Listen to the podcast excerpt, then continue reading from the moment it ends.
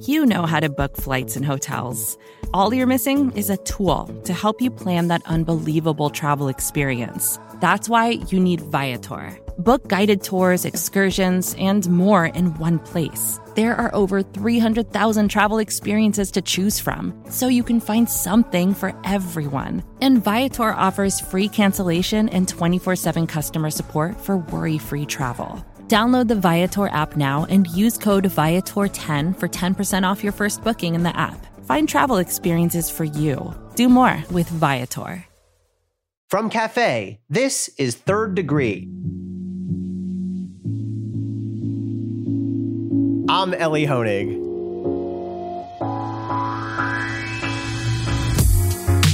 Welcome to the premiere episode of my new podcast with Cafe Studios, Third Degree. I'm really glad you're checking this out. Some of you may know me already from my work for Cafe, where I write a weekly column and do a podcast called Cafe Brief. I've really enjoyed bringing those to you over the past year or so. Or you might know me from CNN, where I do legal analysis on air and in print.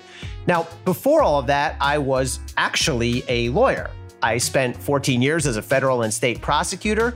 Most of that time was with the Southern District of New York, the SDNY. So here we are. It's another February and yet another impeachment of Donald John Trump. And if anything, this one promises to be even wilder and more unpredictable. More, did that just happen? Than even last year for a whole bunch of reasons, which we'll talk about. But of course, who's actually got the time to sit there and watch what happens all day long on the Senate floor? Actually, I do. Uh, I know we all have jobs, kids, pets, and chores. Luckily for you, over the next few weeks, I'll be ignoring all of mine and watching how this goes. And I'll be filling you in every day on what you missed yesterday and what to look for today. For all you younger listeners out there, I want to make sure we understand this. No, this is not actually an annual winter event like the Super Bowl or something. My daughter, who's 13 years old, said to me this morning, we had the news on and there was something about the new impeachment. She, she said, Wait, is this another one? I said, Yes, I know there was one just last year, but no, normally, ideally in our world, in our system, we'd only have impeachments or near impeachments every, I don't know, generation or so.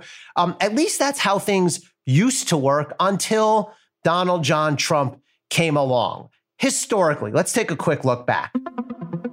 The first impeachment was Andrew Johnson in the 1860s. He was impeached, he was acquitted just barely over a sort of archaic dispute about the inner workings of government that we will talk about in a bit. Then we had over 100 years of no impeachments or nothing really close to an impeachment until Richard Nixon, of course, in the 1970s with Watergate. That I welcome this kind of examination because people have got to know whether or not their president is a crook.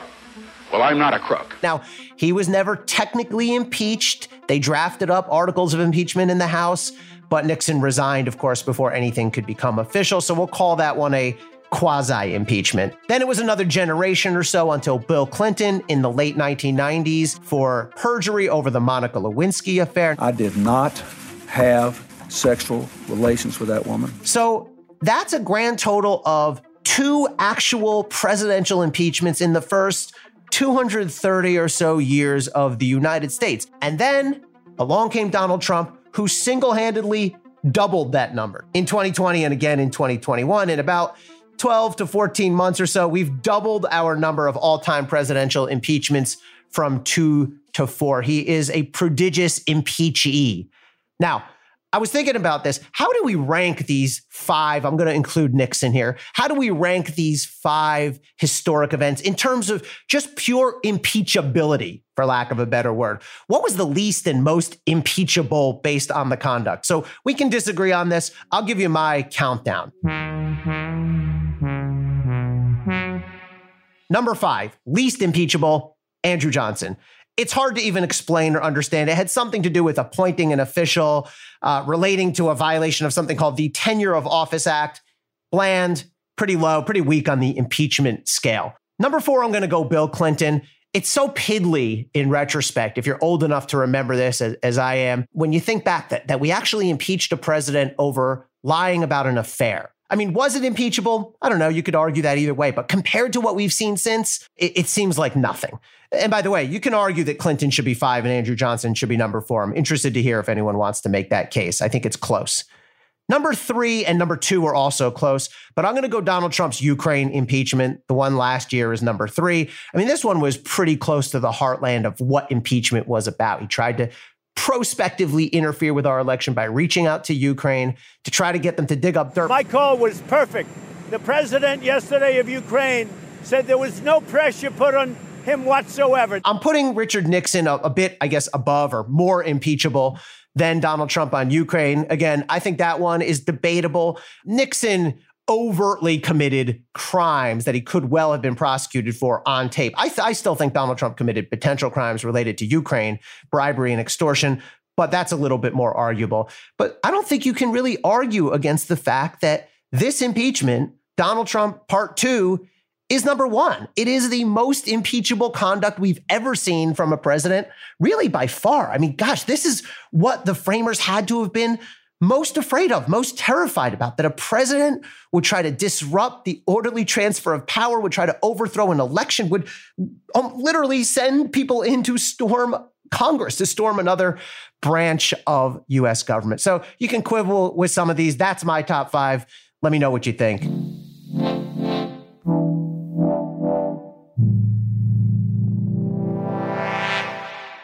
So, as we sit here on the eve of Trump impeachment number two, here are the three big things that I'm going to be looking for. Number one, will Donald Trump really end up testifying? The House impeachment managers sent a letter, an informal invitation to Donald Trump saying, Hey, we'd like you to come down and testify. Back up all this stuff you're saying. Trump's lawyers very quickly said, No, thank you. Right move. No lawyer in his right mind would ever allow Donald Trump, or really probably any client, to get in front of the Senate and take an oath and, and testify. Now, what does that leave the House impeachment managers with as their possible options? They can seek to subpoena Donald Trump. If the Senate did agree, if they did issue a subpoena, that would leave Donald Trump in a really tight spot where he would really have three options and all of them bad. First of all, he could testify. That would be a disaster for him. No lawyer would ever allow him to do that. Second, he could challenge the subpoena in court. Now, look, that would delay this whole thing. That would be a mess for everybody involved. Also, I'm fairly certain he would lose in court. And then last, Donald Trump could take the fifth. People do take the fifth in front of Congress. I mean, if you think back through history, Oliver North famously took the fifth. More recently, Mark McGwire, the baseball player, he didn't quite say I take the fifth, but that was essentially what he was doing. Number two thing I'm looking for this week how will the House managers, who are essentially prosecuting this case, shape and present their case to not just the Senate jury, but more importantly, really the American public? So, back at the SDNY when I was a prosecutor, we had sort of two schools of thought on how to prosecute a case. There was the kitchen sink school, which meant throw everything you got, throw it all out there, and hope that the sheer volume sort of carries the day. And then there was the thin to win school. Now, I was definitely an adherent to the thin to win school. Just take your best stuff, put it right up front, get it in, get it done quickly, and get the heck out of there. So, my advice to the House impeachment managers is this spare us the winding floor speeches. We don't need that. Sorry. It doesn't matter how eloquent and passionate any member of Congress is from the lectern. That's just not going to change minds. Instead, keep it focused, keep it intense, keep it visceral on just how bad it was in the Capitol on January 6th. We fight like hell. And if you don't fight like hell, you're not going to have a country anymore. And the coordinated effort by Donald Trump and others leading up to that. It's still actually crazy to think that that just happened, that an angry mob, violent mob stormed the Capitol building. But get right to the heart of it. January 6th, you've got plenty of ammo, devastating evidence, the bloodshed, the murder, the destruction, the threat to democracy. Keep the focus squarely on that. And finally, the third thing that I'm looking for during this trial how many Republican senators will show real signs of being at least persuadable, at least potentially in play here? So Let's do the math. Of course, there's 100 senators. It's 50 50 right now. You need 67 votes, two thirds of the Senate to convict. So let's assume that all 50 Democrats will be on board. That means you need 17 Republicans in order to convict. Now, Senator Rand Paul made this motion last week that I think is being widely misunderstood and misconstrued.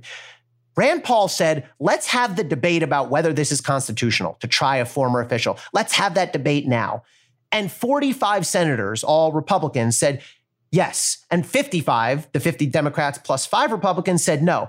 Now, people are distorting this. Donald Trump's own team, whatever's left of his team, issued a statement saying, quote, in fact, 45 senators have already voted that it is unconstitutional.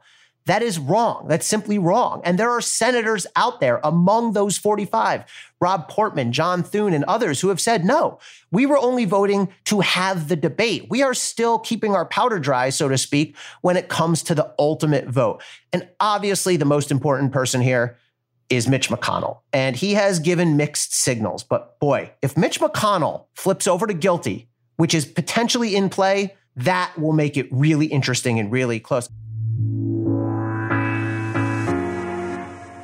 So this thing is not over. Certainly more than last year or even in the Bill Clinton impeachment. This one could result in conviction. I'm not saying it's likely. I think it's unlikely, but it's absolutely in play. So this should be a really fun ride, a crazy few weeks. I'll be here with you every day, breaking it down. I'm really looking forward to it. I'm Elie Honig. Again, thank you for joining me on Third Degree. Talk to you tomorrow. Third Degree is presented by Cafe Studios. Your host is Elie Honig. The executive producer is Tamara Sepper. The senior producer is Adam Waller. The technical director is David Tatasciore. The audio and music producer is Nat Weiner. And the cafe team is Matthew Billy, David Kurlander, Sam Ozer Staten, Noah Azulai, Jake Kaplan, Jeff Eisenman, Chris Boylan, Sean Walsh, and Margot Malley.